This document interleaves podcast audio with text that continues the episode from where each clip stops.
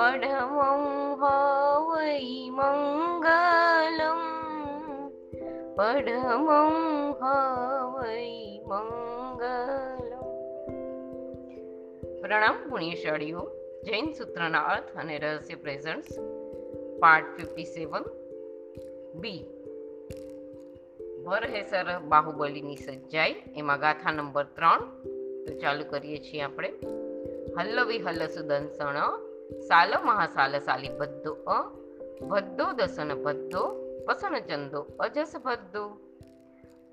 એનો ગાથાનો અર્થ હલકુમાર અને વિહલકુમાર, સુદર્શન શેઠ, સાલમુનિ, મહાશાલમુનિ શાલિભદ્રમુનિ શાલિભદ્ર મુનિ શ્રી ભદ્રબાહુ સ્વામી દર્શાણ રાજા પ્રસન્નચંદ્ર રાજર્ષિ તથા યશોભદ્ર સુરીજી હવે એનો અગિયાર ને ઓગણીસ અને વીસ હલ અને વિહલ એ બે સાથે છે. આ બંને મહાત્માઓ મહારાજા શ્રેણિક અને મહારાણી ચેલણાના કુંવરો હતા. પ્રસન્ન થયેલા પિતાએ પોતાનો સેચનક હાથી અને દેવતાઈ કુંડલો આ બે ભાઈઓને ભેટ આપેલા. આ પટ હસ્તી તથા દેવતાઈ કુંડલોને મેળવવા તેમના વડીલ બંધુ કોણિકે પત્નીના આગ્રહથી તેઓની સાથે યુદ્ધ કર્યું. વડીલ ભાઈ સાથે યુદ્ધ ન કરવું પડે. માટે આ બે ભાઈઓ પોતાના મામા ચેડા રાજાને ત્યાં પહોંચી ગયા. ત્યાં કોણિકે મામા સાથે પણ યુદ્ધ કર્યું. ખરેખર, ઈચ્છા પ્રબળ બને અને ગર્વ જ્યારે માનવીના મન પર સવાર થઈ જાય છે, ત્યારે વિવેક ટકી શકતો નથી. સેચનક હાથી પોતાના સ્વામીને અત્યંત વફાદાર હતો. તેના સહારે આ બે ભાઈઓ કોણિકના સૈન્યને ધૂળ ચાટતું કરી દીધું હતું. તેથી કોણિકે અંગારા ભરેલી એક ખાઈ તૈયાર કરી. સેચનક હાથીને આની જાણ થઈ ગઈ. તેથી આ બંને ભાઈઓના પ્રાણ બચાવવા તેણે તેઓને દૂર પંગોળી પોતે ખાઈમાં ઝંપલાવી દીધું. પોતાના સ્વામીના જીવન કાજે પોતાનું જીવન સમર કરનાર વિનયી, વફાદાર અને પ્રિય હાથીના મૃત્યુથી બંને ભાઈઓને વૈરાગ્ય થયો.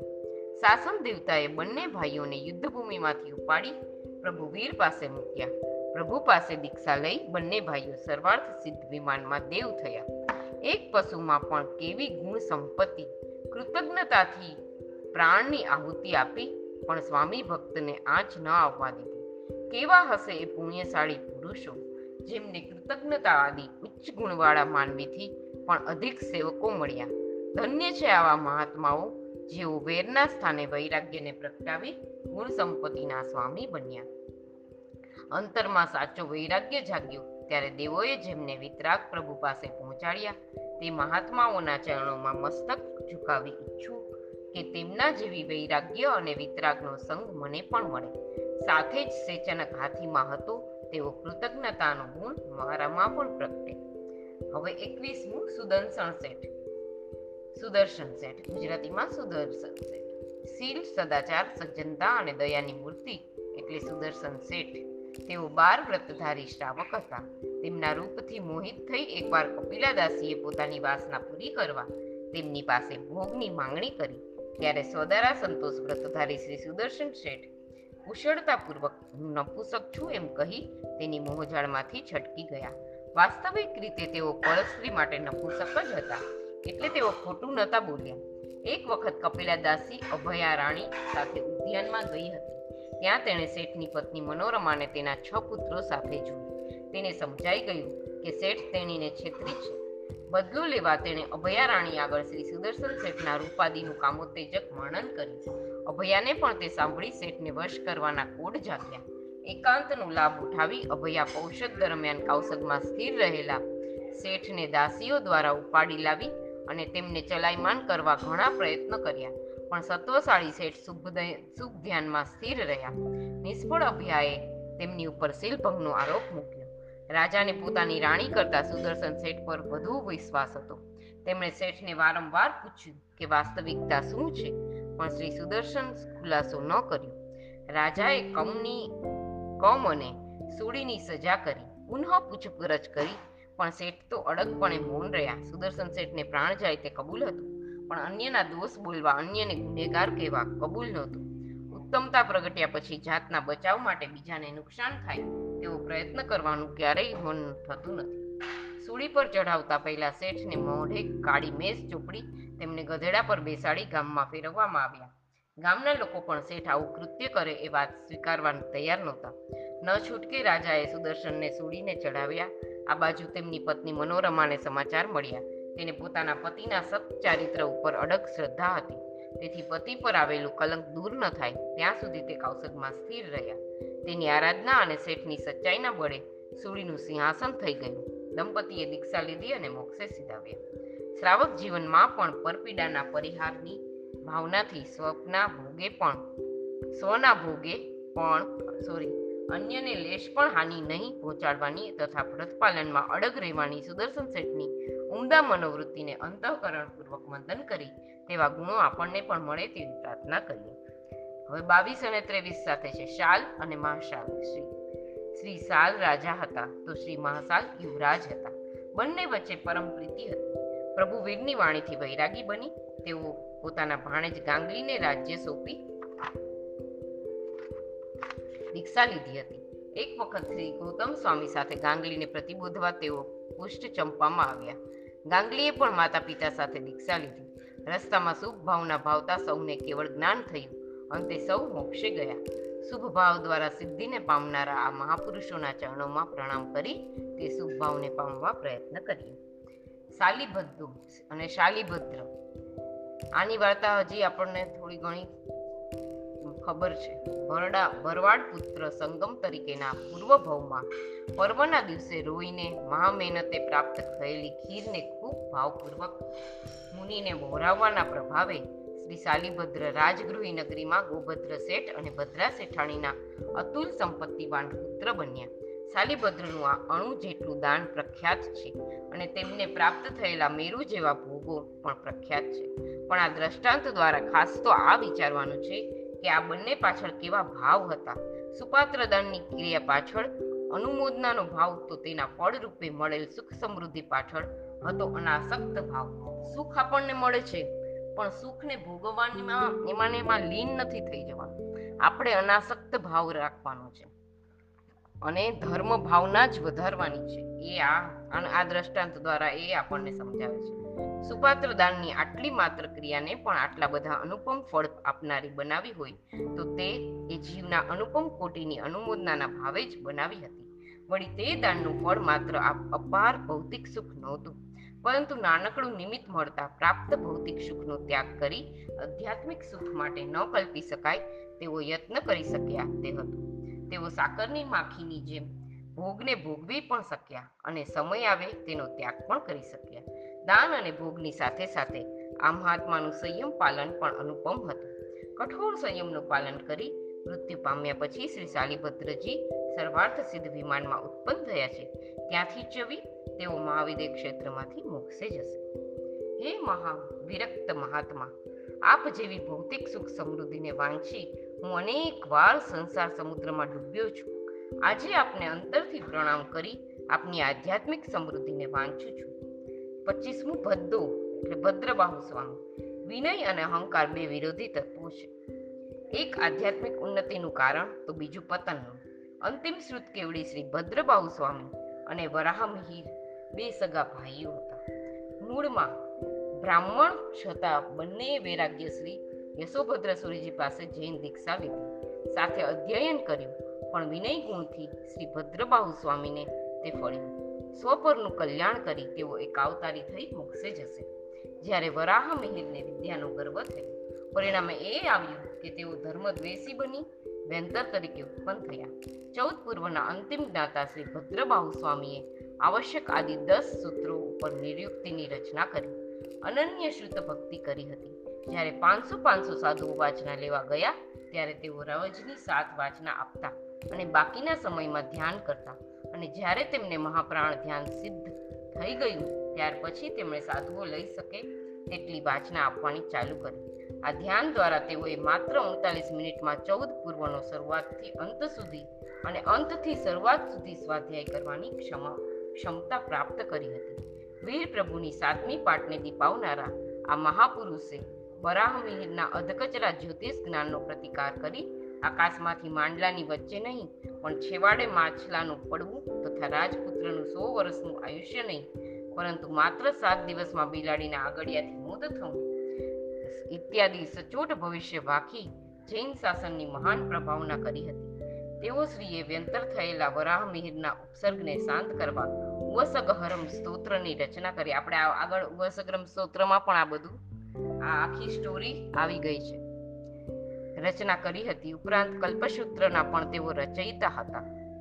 તે કાળના મહાન શાસ્ત્રકાર હોવા સાથે તેઓ શ્રી મહાન અધ્યાપક પણ હતા. શ્રી સ્થૂલભદ્રજીને તેઓએ જ મૂળથી ચૌદ પૂર્વનો અને અર્થથી દસ પૂર્વનો અભ્યાસ કરાવ્યો હતો.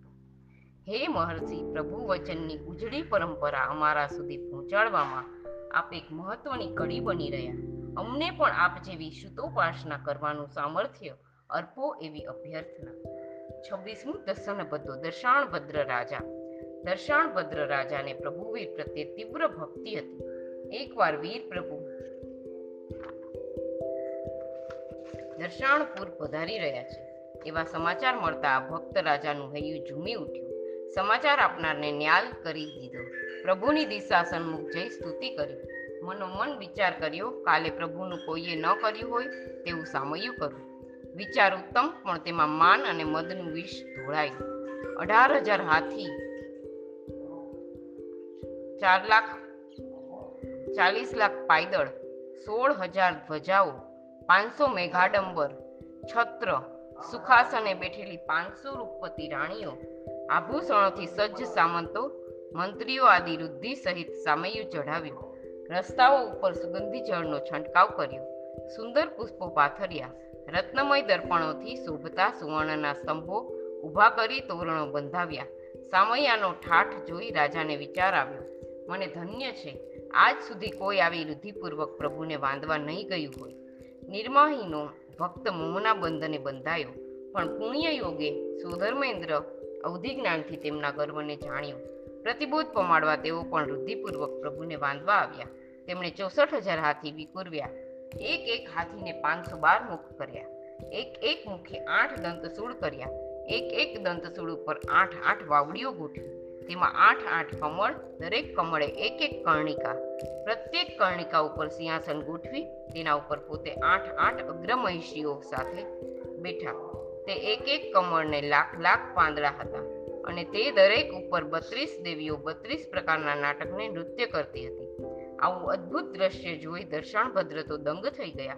ગર્વ ગળી ગયો. માનને તોડવાનો મનોરથ જાગ્યો. જે વૃદ્ધિ પર માન હતું, તેનો તત્કાળ ત્યાગ કર્યો. પ્રભુ પાસે દીક્ષા લઈ પ્રભુના પરમ ભક્ત બન્યા. ઇન્દ્ર પણ ચકિત થઈ ભક્તિભાવથી નમી પડ્યો. આપ જે કરી શકું તે હું ન કરી શકું. આપને ધન્ય છે. અનુક્રમે દર્શાણ મુનિ કર્મક્ષય કરી મોક્ષે ગયા. આના માનાદિ કશાયોને ઓળખી તેને તોડવાની તીવ્ર તમન્ના વાળા આવા મહામુનિઓનો ચરણે મસ્તક નમાવી કસાયો કાઢવાની શક્તિને તેમની પાસે પ્રાર્થના કરી. સત્યાવીસમું પ્રસન્નચંદ્ર મુનિ. પ્રસન્નચંદ્ર રાજર્ષિ. હે પ્રભુ આતાપના લેતા કૌશક ધ્યાનમાં લીન પ્રસન્નચંદ્ર રાજર્ષિ. જો હમણાં મૃત્યુ પામે, તો કઈ ગતિમાં જાય? આ પ્રશ્ન હતો મહારાજ શ્રેણિકનો.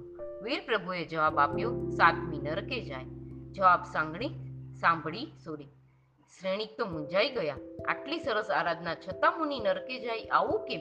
આ રહસ્યને જે પામી શકે, તેને સાધના જીવનનું રહસ્ય પ્રાપ્ત થઈ જાય. બાહ્ય આરાધના ગમે તેટલી પ્રબળ હોય પણ જો મન વિષય કશાયમાં લપટાયેલું હોય, તો આરાધના નિષ્પ્રાણ બની જાય છે. તેથી જ કહ્યું છે કે મનઃ એવો મનુષ્યાણામ કારણમ બંધ મોક્ષયો મનુષ્યનું મન જ કર્મબંધનું કારણ છે અને મનુષ્યનું મન જ મોક્ષનું કારણ છે. મહારાજા શ્રેણિકને લાગ્યું કે મારી સાંભળવામાં કાંઈ ભૂલ થઈ છે. તેથી ક્ષણભર પછી તેઓ પ્રભુ પાસે તે જ પ્રશ્ન દોહરાવે છે. આ વખતે પ્રભુએ કહ્યું કે સર્વાર્થ સિદ્ધ વિમાનમાં જાય. પ્રભુએ આ જવાબ આપ્યો. એટલામાં તો દેવદુંદુભી વાગી. મહાત્મા કેવલ જ્ઞાની બન્યા હતા. રાજા શ્રેણિકને આશ્ચર્ય થયું. તેઓએ પરમાત્માએ પૂછ્યું ત્યારે પ્રભુએ કહ્યું કે પ્રસન્નચંદ્ર રાજર્ષિ કેવલ જ્ઞાન પામ્યા છે. બન્યું હતું? એવું કે શ્રેણિક મહારાજાએ જ્યારે પ્રશ્ન પૂછ્યો હતો, ત્યારે શ્રી પ્રસન્નચંદ્ર મુનિ બાહ્યથી કૌશકમાં લીન દેખાતા હતા. પણ તેમનું મન રૌદ્ર ધ્યાનથી ઘેરાયેલું હતું. દુર્મુખના વચનો સાંભળી બાળ રાજકુંવરની ચિંતાથી મુનિએ મનમાં ને મનમાં મંત્રીઓ સાથે યુદ્ધ શરૂ કરી દીધેલું. ત્યારે મંત્રીઓના મારવાના પરિણામથી નરક ગમનને યોગ્ય કર્મ બંધ થયો હતો. તેથી પ્રભુએ એવો જવાબ આપેલ મનમાં યુદ્ધ કરતા મુનિ મારા સર્વ શસ્ત્રો ખલાસ થઈ ગયા છે. એમ જાણી માથાનો લોખંડી ટોપો કાઢી શત્રુને મારવા માથે હાથ ફેરવે છે. ત્યારે લોચ કરેલા માથાના સ્પર્શથી રાજર્ષિ ભાનમાં આવ્યા. હું સાધુ છું, એવું ખ્યાલમાં આવતા તીવ્ર પશ્ચાતાપ થયો. રુદ્ર ધ્યાન છોડી મુનિ ધર્મ ધ્યાનમાં લીન થયા. વિશુદ્ધ વિશુદ્ધતર ધ્યાનથી શુક્લ ધ્યાન પ્રગટ ક્રમે કરી પ્રસન્નચંદ્ર કેવલ જ્ઞાન પામ્યા. ક્ષણમાં મનને પલટી શુભ ધ્યાન દ્વારા કર્મને ખપાવનાર આ રાજર્ષિને પ્રણામ કરી પ્રાર્થના કરીએ કે આપ જેવું મહાપરિવર્તન અમને પણ પ્રાપ્ત થાવું અમારા મનનું ચંચલપણું અમને નાશ પામે એવી અમારે પણ અભ્યર્થના કરવાની છે. પ્રણમું તુમારા પાય પ્રસન્નચંદ્ર પ્રણમું તુમારા પાય સ્તવન છે ને? અઠ્યાવીસ, જસ, જસભદ્રો, એટલે યશોભદ્ર સુરી. પાટીલ પુત્રના યશોભદ્ર બ્રહ્મા- બ્રાહ્મણે વૈરાગ્ય વૈરાગ્ય પામી શ્રી સંયમ ભવસુરી પાસે દીક્ષા લીધી હતી. અનુક્રમે તેઓ ચૌદ પૂર્વના જ્ઞાતા વીર પ્રભુની પાંચમી પાઠની શોભાવનારા મહાન આચાર્ય થયા. તેઓ શ્રીને પોતાની પાઠ શિષ્ય ભદ્રબાહુ સ્વામીને સોંપી હતી. અંત સમયે તેઓ શત્રુંજયગીરીની યાત્રા કરી કાળધર્મ પામી સ્વર્ગે ગયા. શુદ્ધ જ્ઞાનના ઉપાસક આ મુનિને વંદના કરી, આપણે પણ જ્ઞાન અને સંયમના માર્ગે આગળ વધી શકીએ તેવી તેમને પ્રાર્થના કરી. ચોથી ગાથા, જંબુ પહુ વંકચુલો ગય સુકુમાલો અવંતી સુકુમાલો ધન્નો ઇલાઈ પુત્તો, ચિલાઈ પુત્તો. અબાહુ મુનિ અર્થ ગાથાનો જંબુ સ્વામી, વંકચુલ ગજ સુકુમાલ અવંતી સુકુમાર, ધન્ના શેઠ ઇલાચી પુત્ર, ચિલાતી પુત્ર, યુગબાહુ. ઓગણત્રીસમું જંબુ પહુ એટલે જંબુ સ્વામી, અખંડ બ્રહ્મચારી, અતુલ સંપત્તિના ત્યાગી અને આ કાળના ચરમ કેવડી એવા જંબુ સ્વામીની ઉન્નતિના મૂળમાં બે ગુણોએ બહુ મોટો ભાગ ભજવ્યો. વિનય અને દાક્ષિણ્ય. ભવદેવના ભવમાં આ જ બે ગુણોને કારણે તેમણે ભાઈના કહેવાથી સંયમ ગ્રહણ કર્યો. તેઓ જ્યારે સંયમથી વિચલિત થયા, ત્યારે નાગીલાએ તેમને સ્થિર કર્યા. સરળ અને પ્રજ્ઞાપનીય એવા તેઓએ પછી તો ખૂબ સારી રીતે સંયમનું પાલન કર્યું. આ સંયમના પ્રભાવે તેઓ બીજા ભવે શિવકુમાર રાજકુમાર થયા. વિશુદ્ધ સંયમના દ્રઢ સંસ્કાર પુનઃ જાગૃત થયા, પણ સંયમ પ્રાપ્ત ન થયું. ભૂતકાળમાં બાર વર્ષ સુધી સંયમ જીવનના ના પણ નાગીલાના ધ્યાનમાં રહેવાને કારણે બાંધેલું ચારિત્ર મોહનીય કર્મ ઉદયમાં આવેલું. આમ છતાં તેઓ હારી ગયા નહીં. છઠના પારણે આયંબિલ કરી નિર્દોષ જીવનચર્યાપૂર્વક વ્રતો ધારણ કર્યા. ત્યાંથી મળીને અદ્ભુત કાંતિવાળા વિદ્યુન્માણી દેવ થયા અને પરમાત્માની ભક્તિમાં તત્પર રહેવા લાગ્યા. આ વિદ્યુન્માળી દેવ છવીને ઋષભદત્ત શેઠ અને ધારિણી શેઠાણીનો જંબુ નામનો એકનો એક પુત્ર થયો. પૂર્વ ભવના સંયમના સંસ્કારો અને પોતાની કોઈ અદ્ભુત યોગ્યતાના પ્રભાવે જંબુ સ્વામીને સોળ વર્ષની ઉંમરમાં સુધર્મા સ્વામીની એક જ દેશના સાંભળી વૈરાગ્ય થયો. આમ છતાં માતા પિતાના આગ્રહથી આઠ કન્યાઓ સાથે લગ્ન કર્યા. વૈરાગ્યવાસી તેવા શ્રી જંબુ સ્વામીએ લગ્નની પ્રથમ રાત્રિએ પત્નીઓના લાગણીભર્યા સવાલોના તર્કબદ્ધ ઉત્તર આપી કોડભરી કન્યાઓને પણ વૈરાગી બનાવી દીધી. એ વખતે પાંચસો ચોરો સાથે ચોરી કરવા આવેલો પ્રભવ નામનો ચોર સ્વામી પણ ચોરોનો સ્વામી પણ પતિ પત્નીનો આ વાર્તાલાપ સાંભળી તેના પ્રભાવથી વૈરાગી બની ગયો. તેને પણ દીક્ષા લેવાના ભાવ જાગ્યા. બીજા દિવસે જમ્મુકુમાર આઠ પત્નીઓ, નવેના મા બાપ અને પાંચસો ચોરોની સાથે પ્રભાવની સુધર્મા સ્વામી પાસે ભવ્ય દીક્ષા થઈ. સુધર્મા સ્વામીએ આગમોની ગૂંથણી શ્રી જંબુ સ્વામીને ઉદ્દેશીને કરી છે. કાળક્રમે શ્રી જંબુ સ્વામી મોક્ષે ગયા. તેમના મોક્ષ ગમનની સાથે ભરત ક્ષેત્રમાંથી મનોપર્યો જ્ઞાન કેવલ જ્ઞાન મોક્ષ શપક શ્રેણી ઉપસમ શ્રેણી, આહારક લબ્ધિ પુલાક લબ્ધિ તથા ત્રણ પ્રકારના ચારિત્રનો વિચ્છેદ થયો. આવા પવિત્ર પુરુષને પ્રણામ કરી તેમના જેવો વિવેક અને વૈરાગ્ય આપણા પોતાનામાં પણ પ્રત્યેક તેવી ભાવના ભાવી હવે વંકચુલ કુમાર. વંકચુલ રાજપુત્ર હતો, ત્રીસમું છે. નામ તો તેનું પુષ્પચુલ હતું, પણ વાંકા કાર્યો કરવાના કારણે એનું નામ વંકચુલ પડ્યું હતું. નાની ઉંમરમાં નબળી સોબતના કારણે તેનું જીવન દોષોના ભંડાર બની ગયું. પિતાએ તેના દુષ્કૃત્યોથી કંટાળી તેને દેશવટો આપેલો હતો. તેથી તે પોતાની પત્ની અને બેન સાથે જંગલમાં પલિપતિ બની રહેતો હતો. એક વખત જ્ઞાનતુંગ આચાર્ય વિહાર કરતા કરતા વંકચુલની પલ્લીમાં આવી પહોંચ્યા. વર્ષાકાળ ચાલુ થઈ જવાથી આચાર્ય વંકચુલ પાસે વસ્તીની રહેવાના સ્થાનની માંગણી કરી. કોઈને ધર્મોપદેશ ન આપવાની શરતે તેને વસ્તી આપી. ચાર મહિનાના અંતે વિહાર કરતા વંકચૂલની સરહદ ઓળંગી. ત્યારે આચાર્ય ભગવંતે વંકચૂલની ઈચ્છાથી તેને ચાર નિયમો કરાવ્યા. અજાણ્યા ફળ ખાવા નહીં પ્રહાર કરતા પહેલા સાત ડગલા પાછા હટવું. રાજરાણી સાથે ભોગ ભોગવવા નહીં. કાગડાનું માંસ ખાવું નહીં. અનેકવિધ કષ્ટો વચ્ચે પણ દ્રઢતાથી પાલ નિયમ પાલન કરી અનેક લાભ મેળવી વંકચુલ મરીને બારમા દેવલોકમાં ગયા. આથી જ શાસ્ત્રોમાં કહ્યું છે કે જે શુદ્ધ મનવાળા જીવો અંગીકાર કરેલું વ્રત છોડતા નથી. તેઓને વંકચુલની જેમ ચારે તરફની સર્વ પ્રકારની સંપત્તિ આવી મળે છે. સત્વશાળી અને દ્રઢ વ્રતધારી આ મહાત્માના ચરણોમાં મસ્તક ઝુકાવી આપણે પણ આવી નિયમની દ્રઢતાને પામીએ. ગઈ સુકુમાલો, એકત્રીસમું, ગજ સુકુમાર આ વાત પણ આપણે લગભગ જાણીએ છીએ. અદ્ભુત રૂપ, અપાર લાડકોડ અનહદ સંપત્તિ, ભર, યૌવન, રૂપવાન નારીઓનો પ્રેમ, છતાં તીવ્ર વૈરાગ્યની શોભતા શ્રી ગજસુકુમાલ શ્રી કૃષ્ણના લઘુ બંધુ હતા. તેમની મા દેવકીને સાત સાત પુત્રો હતા. આમ છતાં તેમને એકેય પુત્રનું પાલન કરવા મળ્યું નહોતું. વિષાદથી માતાને પોતાના પુત્ર પાલનના કોડ શ્રી કૃષ્ણને જણાવ્યા. ત્યારે હરણી દેવને આરાધના કરવાથી એક મહર્દ્વિક દેવ દેવકીની કુક્ષીમાં આવ્યું. દેવકીનો આ આઠમો પુત્ર એટલે જ શ્રી ગજસુકુમાર. તેઓ બાલ્ય વયથી વૈરાગી હતા. છતાં માતા પિતાએ તેમને મોહપાશમાં બાંધવા તેમના લગ્ન કરાવ્યા. પણ તેઓ તેમાં રંગાયા નહીં. તુરત જ નેમિનાથ પ્રભુ પાસે દીક્ષા લઈ તેમની અનુમતિ લઈ તેઓ શ્રી સ્મશાને કાવસક કરી કર્મ ખપાવવા ધ્યાનમગ્ન બની ગયા. સોમિલ નામનો તેમનો સસરો, મારી દીકરીનો બહુ બગાડ્યો એમ વિચારી ગુસ્સાથી લાલ પીળો થઈ ત્યાં આવ્યો. ગજકુમાર મુનિને સજા કરવા તેણે તેમના માથે માટીની પાળ બાંધી અને પાસેની ચિત્તામાંથી ધગધગતા અંગારા લઈ તેમાં ભર્યા મુનિનું માથું ભડ ભડ બળવા લાગ્યું. છતાં જરા પણ વ્યથિત થયા વિના મુનિએ વિચાર્યું, આ સસરો મારો સાચો સગો છે. એણે મને મુક્તિની પાઘડી પહેરાવી છે. આવા શુભ ચિંતનથી મુનિ સમતા ભાવમાં લીન બન્યા. શરીરની મમતાનો સર્વાર્થ સર્વથા ત્યાગ કર્યો અને કર્મ ખપાવી મોક્ષે ગયા. આ જગ્યાએ આપણે હોઈએ તો? કેટલું વરસાવી દીધું હોય આપણે તો પહેલાના પુરુષો બધા અને આપણામાં બહુ ફરક છે. આ કાળ જ પણ આમાં બી બધા સારા હોય છે. ઘણા બત્રીસમું અવંતીસ કુમાર. ચરચર ચૂરે, ચામડી, ગટગટ ખાય લોહી, બટબટ ચરમણ, ચર્મ તણા, બટકા ભરે, ત્રત, ત્રટ ત્રટ તોડે નાહી. અવંતી કુમારના ઢાળિયા. એમાંથી આ લીધું છે. એક શિયાળવી અડધી રાત્રે એક નવ દીક્ષિત મુનિનો પગ ખાઈ રહી છે. છતાં શરીર પ્રત્યે નિષ્પૃહી મહાત્મા પગ હલાવતા નથી, મનથી વ્યથિત નથી, મોઢાથી ચૂં કે ચા કરતા નથી.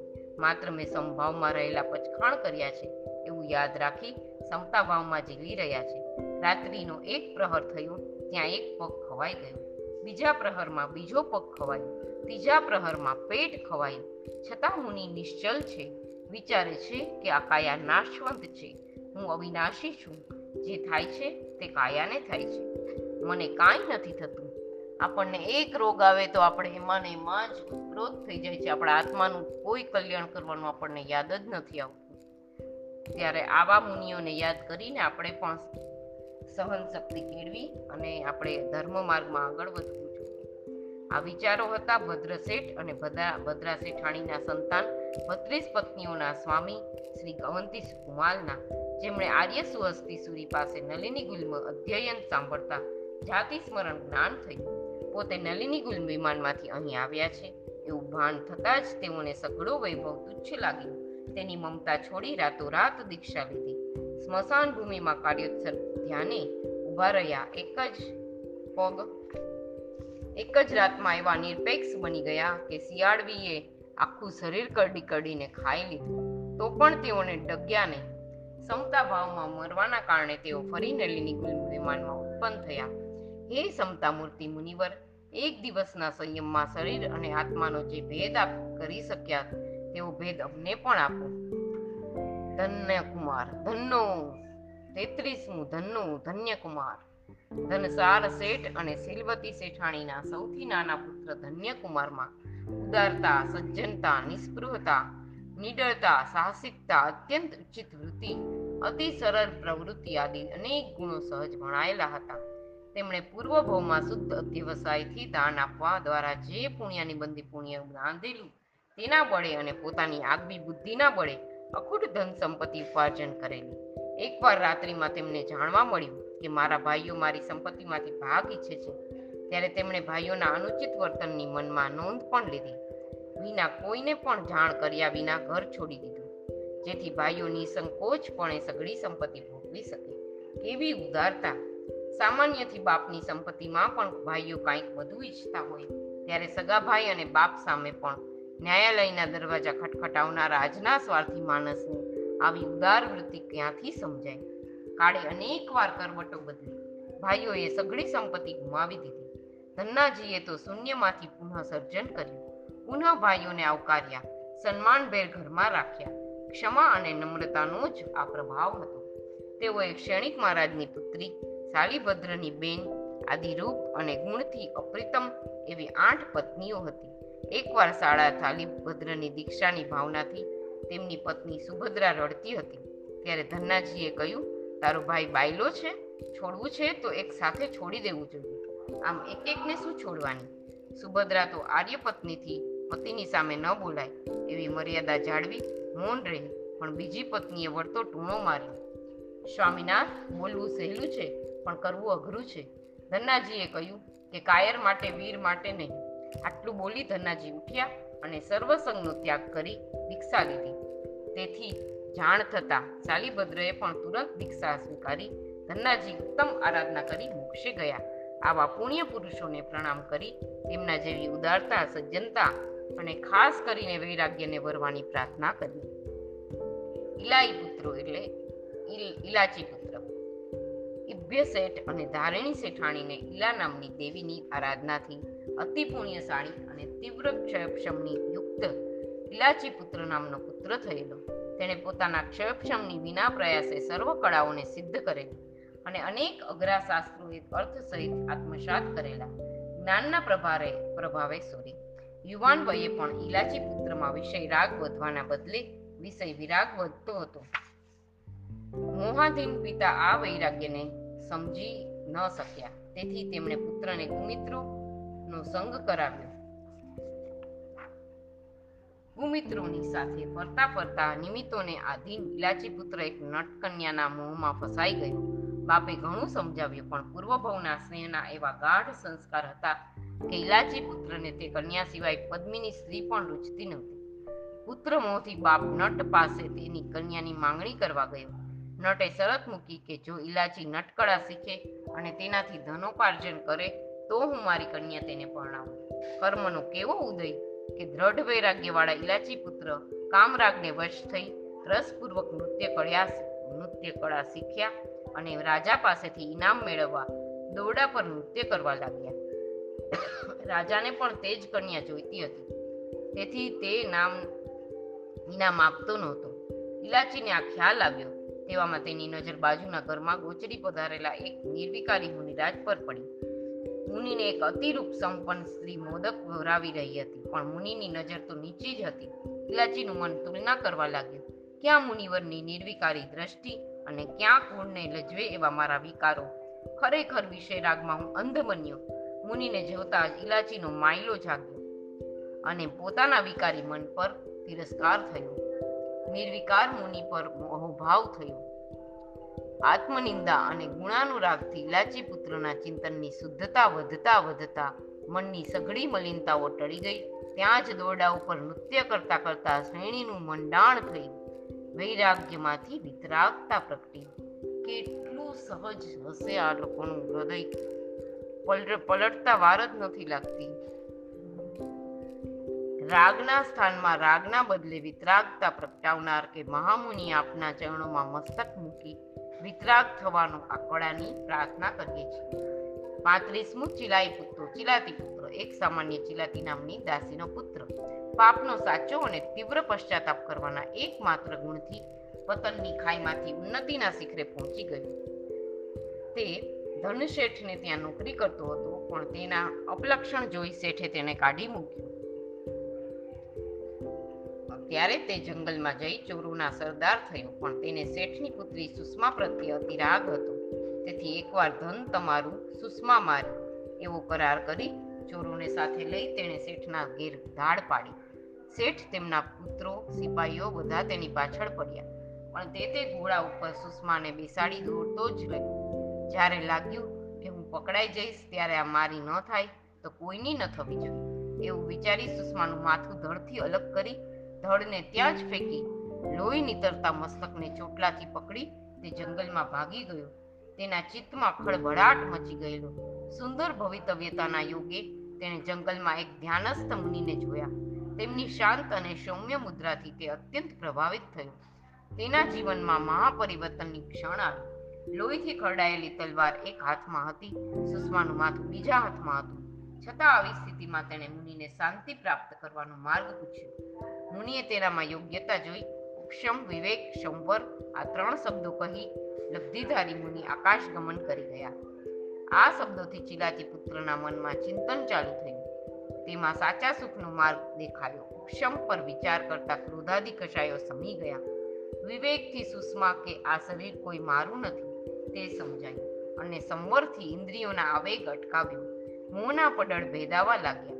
પશ્ચાતાપનો પશ્ચાતાપનો પાવક પ્રગટ્યો. ચિરાતી પુત્ર શુદ્ધ ધ્યાનમાં મગ્ન બન્યા. લોહીની વાસથી કીડીઓ ઉમટી પડી. દિવસમાં તો તેમનું શરીર ચારણી જેવું થઈ ગયું. પણ તેઓ એક જ વિચાર કરે છે, મેં બધાને કેવા દુઃખ આપ્યા છે. આ મારા જ કર્મનું ફળ છે. સંભાવમાં લીન આ મહાત્મા મૃત્યુ પામી સ્વર્ગે ગયા. આવા મહાત્માના ચરણોમાં મસ્તક નમાવી પ્રાર્થના કરીએ. કે હે મહાત્મા, અમે પણ કસાયનો ઉપશમ જીવ અને જળનો વિવેક અને ઇન્દ્રિયોનો સંવર્ગ કેળવીને એવું બળ પ્રદાન કરો. બાહુમુનિ, શ્રી યુગ બાહુમુનિ વિક્રમ બહુ રાજા અને મદન રેખા રાણીના પુત્ર એવા આ મુનિનું મૂળ નામ યુગબાહુ હતું. પરાક્રમ અને વિવેક એ તેમના વિશિષ્ટ ગુણો હતા. પૂર્વ ભવની જ્ઞાન પંચમીની આરાધનાના પુણ્ય બળે સરસ્વતી દેવી અને વિદ્યાધરોની કૃપાથી તેમણે અનેક વિદ્યાનો પ્રાપ્ત કરી હતી. એકદા અનંત અનંત સુંદરી નામની વિદ્યાધર કન્યાએ તેમને ચાર પ્રશ્નો પૂછ્યા. જગતમાં જગતમાં કળાવાન કોણ, સુબુદ્ધ- સુબુદ્ધિમાન કોણ, સુભાગી કોણ અને વિશ્વને જીતનાર કોણ? ધર્મપરાયણ, વ્યવહાર કુશળ, બુદ્ધિ પ્રતિભાથી શ્રી યુગબાહુએ તુરત જવાબ આપ્યો, પુણ્યમાં રુચિવાળો કળવા, કળાવાન છે. કરુણામાં તત્પર રહેનાર બુદ્ધિમાન છે, મધુર ભાષી જ સુભાગી છે, ક્રોધને જીતનારા વિશ્વ વિજેતા છે. આ સાંભળી અનંગ સુંદરીએ તેના ગળામાં વરમાળા આરોપી અને તેના પિતાએ યુગબાહુને વિદ્યાધરોના અધિપતિ બનાવી સંયમ ગ્રહણ કર્યું. કાળક્રમે શ્રી યુગબાહુએ પણ પોતાના પિતા પાસે દીક્ષા લીધી. જ્ઞાન પંચમીની આરાધના કરી તેઓ કેવડી બન્યા. આ મુનિમાં ચરણોમાં મસ્તક ઝુકાવી, મોક્ષના સુખ માટે તપધર્મમાં વધવા પરાક્રમ, વિવેક અને સત્વની પ્રાર્થના કરી. હવે પાંચમી ગાથા. અજ્જગીરી અજ્જરખીય અજ્જસુઅથી ઉદાયગો, મણગો, કાલયસુરી સંભો પજ્જુણો મૂલદેવો હવે એની અર્થ લઈએ. આર્ય મહાગીરી, આર્ય રક્ષિત, આર્ય સુહસ્તી સુરી, ઉદાયન રાજર્ષિ, મનક કુમાર, કાલકાચાર્ય સામકુમાર પ્રદ્યુમન કુમાર અને મૂલદેવ રાજા. એમાં સાડત્રીસ ને ઓગણ સાડત્રીસથી ઓગણચાલીસ, બધા સાથે છે. અજગીરી આર્ય મહાગીરી, આર્ય રક્ષિત, આર્ય સુહસ્તી સુરી, ત્યાં સુધીના ત્રણ, સાડત્રીસ સાડત્રીસ ને ઓગણચાલીસ. વીર પ્રભુની આઠમી પાઠ પર શોભતા આર્ય સુહસ્તીજી સકળ શ્રી સંઘના નાયક હોવા છતાં વિનય, નમ્રતા અને પ્રજ્ઞાપનીયતા જેવા અનેક ગુણોના સ્વામી હતા. તેઓ આર્ય મહાગીરી બંને કામ વિજેતા શ્રી સ્થુલીભદ્રજીના શિષ્યો હતા. તેમાં આર્ય મહાગીરીજી જીનકલ્પનો વિચ્છેદ થયો. હોવા છતાં ગચ્છમાં રહી તેની તુલના કરતા હતા. ચુસ્ત સંયમના આગ્રહી એવા તેઓને ગોચરીની નિર્દોષતા વિશે શંકા થઈ ગઈ. ત્યારે તેમણે આર્ય સુહસ્તી સુરીજીનું કડક અનુશાસન કર્યું. આ આચાર્ય ભગવંતોના કાળમાં સમ્રાટ અશોકના પૌત્ર સંપ્રતિ રાજાએ જૈન ધર્મ સ્વીકારી દુનિયાભરમાં તેની મહાન પ્રભાવના કરી હતી. આજે પણ છેક અરબના દેશો સુધી સાંપ્રતિ રાજાના બનાવેલ જીન મંદિર અને જીન મૂર્તિઓના અવિશ, અવશેષ મળે. તેઓ શ્રીએ એક લાખ પચીસ હજાર નવા જીન મંદિરો બંધાવ્યા હતા. તેર હજાર મંદિરોનો જીર્ણોદ્ધાર કરાવ્યો હતો અને એક કરોડ પચીસ લાખ નવી પ્રતિમાઓ ભરાવી અને સાત હજાર દાન શાળાઓ ખોલાવી. આર્ય મહાગીરીજી ગજપત તીર્થમાં અનશન સ્વીકારી સ્વર્ગે ગયા છે અને આર્ય સુવસ્તી સુરીજી પણ સ્વર્ગે ગયા છે. બંને ત્યાંથી ચવી મોક્ષે જશે. વિશુદ્ધ સંયમના આરાધક, મહાન શાસન પ્રભાવક આવા મહાત્માઓના ચરણોમાં મસ્તક ઝુકાવી આપણે પણ શાસનની રક્ષા પ્રભાવનામાં પ્રયત્નશીલ બનીએ. અજર અજ- આર્ય રક્ષિત સૂર્ય વર્તમાન કાળમાં આપણા જેવા અલ્પયગ અલ્પજ્ઞ જીવો પણ આગમનું જ્ઞાન મેળવી શકે તે માટે આર્યરક્ષિત સુરીજી મહારાજે આગમિક શ્રુતને ચાર વિભાગમાં વહેંચી દીધું. એમાં પહેલું દ્રવ્યાનું યોગ, બીજું ગણિતાનું યોગ, ત્રીજું ચરણ કરણાનું યોગ અને ધર્મકથાનું યોગ. ચોથું, આ ઉપકા- ઉપકારી આચાર્ય બ્રાહ્મણ કુળમાં જન્મ્યા હતા. પરંતુ તેમની મા રુદ્રશોમાં જૈન ધર્મના રંગથી રંગાયેલી પરમ શાવિકા હતી. પિતાએ શ્રી આર્ય રક્ષિતજીને વૈદિક ધર્માનુસાર અભ્યાસ કરાવવા કાશી મોકલેલા. ત્યાંથી પ્રકાંડ વિદ્યતા મેળવી જ્યારે તેઓ પોતાના ગામ પરત આવ્યા, ત્યારે રાજાએ તેમને સામયું કર્યું. આખું ગામ આ વિદ્વાનને આવકારવા સામૈયામાં પણ આવ્યું, પણ તેમની મા ન આવી. માને શોધતો પુત્ર સામયું બતાવી ઘરે આવ્યો. ઘરમાં સામાયિક કરતી માના પગલા પગમાં પડ્યો. ત્યારે આત્મહિતેચ્છુ માએ સ્પષ્ટ કહ્યું, તું જે ભણીને આવ્યો તે વિદ્યા નહીં, અવિદ્યા છે. દુર્ગતિમાં લઈ જનાર છે. તારા આવા જ્ઞાનથી તારી મા સી રીતે રાજી થાય? મને તો તું દ્રષ્ટિવાદ ભણે તો આનંદ થાય. વિવેકી અને હિતેચ્છુ માની આ પ્રેરણાથી જ જૈન શાસનને આ મહાન આચાર્યની ભેટ મળી. દીકરાએ મામા તોસિલ તોસલી પુત્ર પાસે આવી ચારિત્ર લઈ તેમના પાસેથી વ્રજ્ર સ્વામીજી પાસેથી સાડા નવ પૂર્વનું જ્ઞાન મેળવ્યું અને અનેક શાસન પ્રભાવક કાર્યો કર્યા. માતા, પિતા, ભાઈ વગેરે સ્વજન પરિવારને પણ દીક્ષા આપી તથા દસ પૂરના રાજા પાટલીપુત્રનો રાજા આદિ અનેકને તેઓએ જૈન બનાવ્યા. હે શ્રુતધર મહર્ષિ આપને વંદન કરી ઈચ્છું કે અમે પણ આપની જેમ સરળતા, સમર્પણ, શુદ્ધ ભક્તિ આદિ ગુણોને આત્મસાત કરીએ હવે ચાલીસમું ઉદાયન રાજર્ષિ. મિચ્છામી દુક્કડમ કેવી રીતે આપવું જોઈએ? તેનું શ્રેષ્ઠ ઉદાહરણ એટલે આ કાળના છેલ્લા રાજર્ષિ ઉદાયન રાજા. તેઓ વિતભય નગરીના રાજા હતા. તેમની રાણી પ્રભાવતી પાસેથી શ્રી મહાવીર પરમાત્માના દેહ પ્રમાણવાળી એક દેવકૃત પ્રતિમા હતી. રાણીએ જ્યારે દીક્ષા લીધી હતી, ત્યારે તેમણે આ પ્રતિમા દાસીને આપી. એકવાર ઉજ્જૈની નગરીનો ચંડ પ્રદ્યોત રાજા દાસી સહિત તે જીવિત સ્વામીની પ્રતિમાને ઉપાડી ગયો. ઉદાઈ રાજાએ તેની સાથે યુદ્ધ કરી, તેને બંદી બનાવ્યો અને તેનામાંથી દાસીપતિ લખાવ્યો. સંવત્સરીના દિવસે તેમણે ઉપવાસ કર્યો. ત્યારે ચંડ પ્રદ્યોત રાજાએ પણ ઉપવાસ કર્યો. ઉદયન રાજાને થયું કે આ તો મારા સાધર્મિક કહેવાય. તેની તેથી તેમને ખમાવીને છોડી દીધા અને માથે સોનાની પટ્ટી લગાડી. માંડભેર તેમના રાજ્યમાં પરત મોકલ્યા. એક રાત્રે તત્વચિંતન કરતા તેમણે એવો મનોરથ કર્યો કે જો પ્રભુ પધારે તો હું તરત દીક્ષા લઉં. ઉત્કૃષ્ટ ભાવથી કરેલો મનોરથ તુરંત સફળ થાય છે. એ જ દિવસે પ્રભુ વીર પધાર્યા, તેમનો સંકલ્પ પૂર્ણ થયો. રાજેશ્વરી તે નરકેશ્વરી, એમ માની તેમણે પુત્રના બદલે ભાણેજ કેસીને રાજ્ય સોંપ્યું. વિહાર કરતા અનુક્રમે તેઓ પુનઃ ભયનગરીમાં આવ્યા ત્યારે રાજાના મંત્રી દ્વારા તેમના ઉપર વિષ પ્રયોગ કરાયો. તેમાં દેવ સહાયથી તેઓએ બે વાર બચી ગયા. ત્રીજી વાર અસર થઈ, પરંતુ શુભ ધ્યાનમાં સ્થિર થઈ કેવળ જ્ઞાન પામી મોક્ષે ગયા. સાધર્મિકનું નામ સાંભળતા શત્રુ પ્રત્યે મિત્ર ભાવ રાખનારા કે રાજર્ષિ આપને ધન્ય છે. આપના ચરણોમાં વંદના કરી, આપના જેવો શત્રુને પણ મિત્ર પણ માનવાનો સદભાવ અમારા અંતઃકરણમાં પ્રગટે એવી પ્રભુને પ્રાર્થના કરીએ છીએ. મનગો મનક મુનિ. સત્ય તત્વની શોધ કરતા જ્યારે સંયમભવ બ્રાહ્મણે જૈન દીક્ષા અંગીકાર કરી, ત્યારે તેની પત્નીની ચિંતા કરતા લોકોએ તેને પૂછ્યું કે તને કંઈ છે? પત્નીએ જવાબ આપ્યો મનક કંઈક છે. આથી કાળક્રમે જ્યારે તે પુત્ર જન્મ્યો, ત્યારે તે મનક તરીકે ઓળખાવા લાગ્યો. મિત્રોએ મસ્કરીમાં એક દિવસ મનકને ન બાપો કહ્યો. આ શબ્દોથી બેચેન બનેલો મનક મા પાસે પિતાની પૂછપરછ કરી પિતાને શોધવા નીકળી પડ્યો. સુંદર ભવિતવ્યતાના યોગે તે પિતાને શોધતા શોધતા સ્વયં પિતા સ્વયંભવ સુધી પાસે જ પહોંચી ગયો. તેના પિતા મોહાધીન નહોતા. તેમણે જ્યારે જાણ્યું કે આ મારો પુત્ર છે અને તે માત્ર છ મહિનાનું આયુષ્ય ધરાવે છે. ત્યારે તેમણે તેને પોતાની ઓળખાણ ન આપી, પણ વાત્સલ્ય ભાવથી સંયમ જીવનના મંડાણ કરાવ્યા. બાળક છ મહિનામાં સાધુ ધર્મનું જ્ઞાન જલ્દી પ્રાપ્ત કરી શકે અને સુંદર આરાધના કરી શકે. તે માટે સંયમ ભવસુરીજીએ દસ વૈકાલિકની રચના કરી. મનક મુનિ તેનું અધ્યયન કરી છ મહિનાનું ચારિત્ર પાડી દેવલોકમાં ગયા.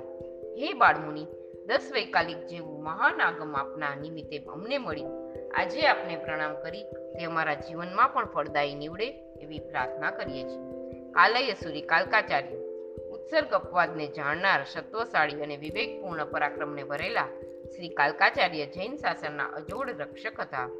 સાધ્વીજીના શીલ ખાતર તેમણે વેશ પરિવર્તન કરી દુરાચારી રાજા સાથે યુદ્ધ કર્યું અને શીલ ધર્મની રક્ષા કરી.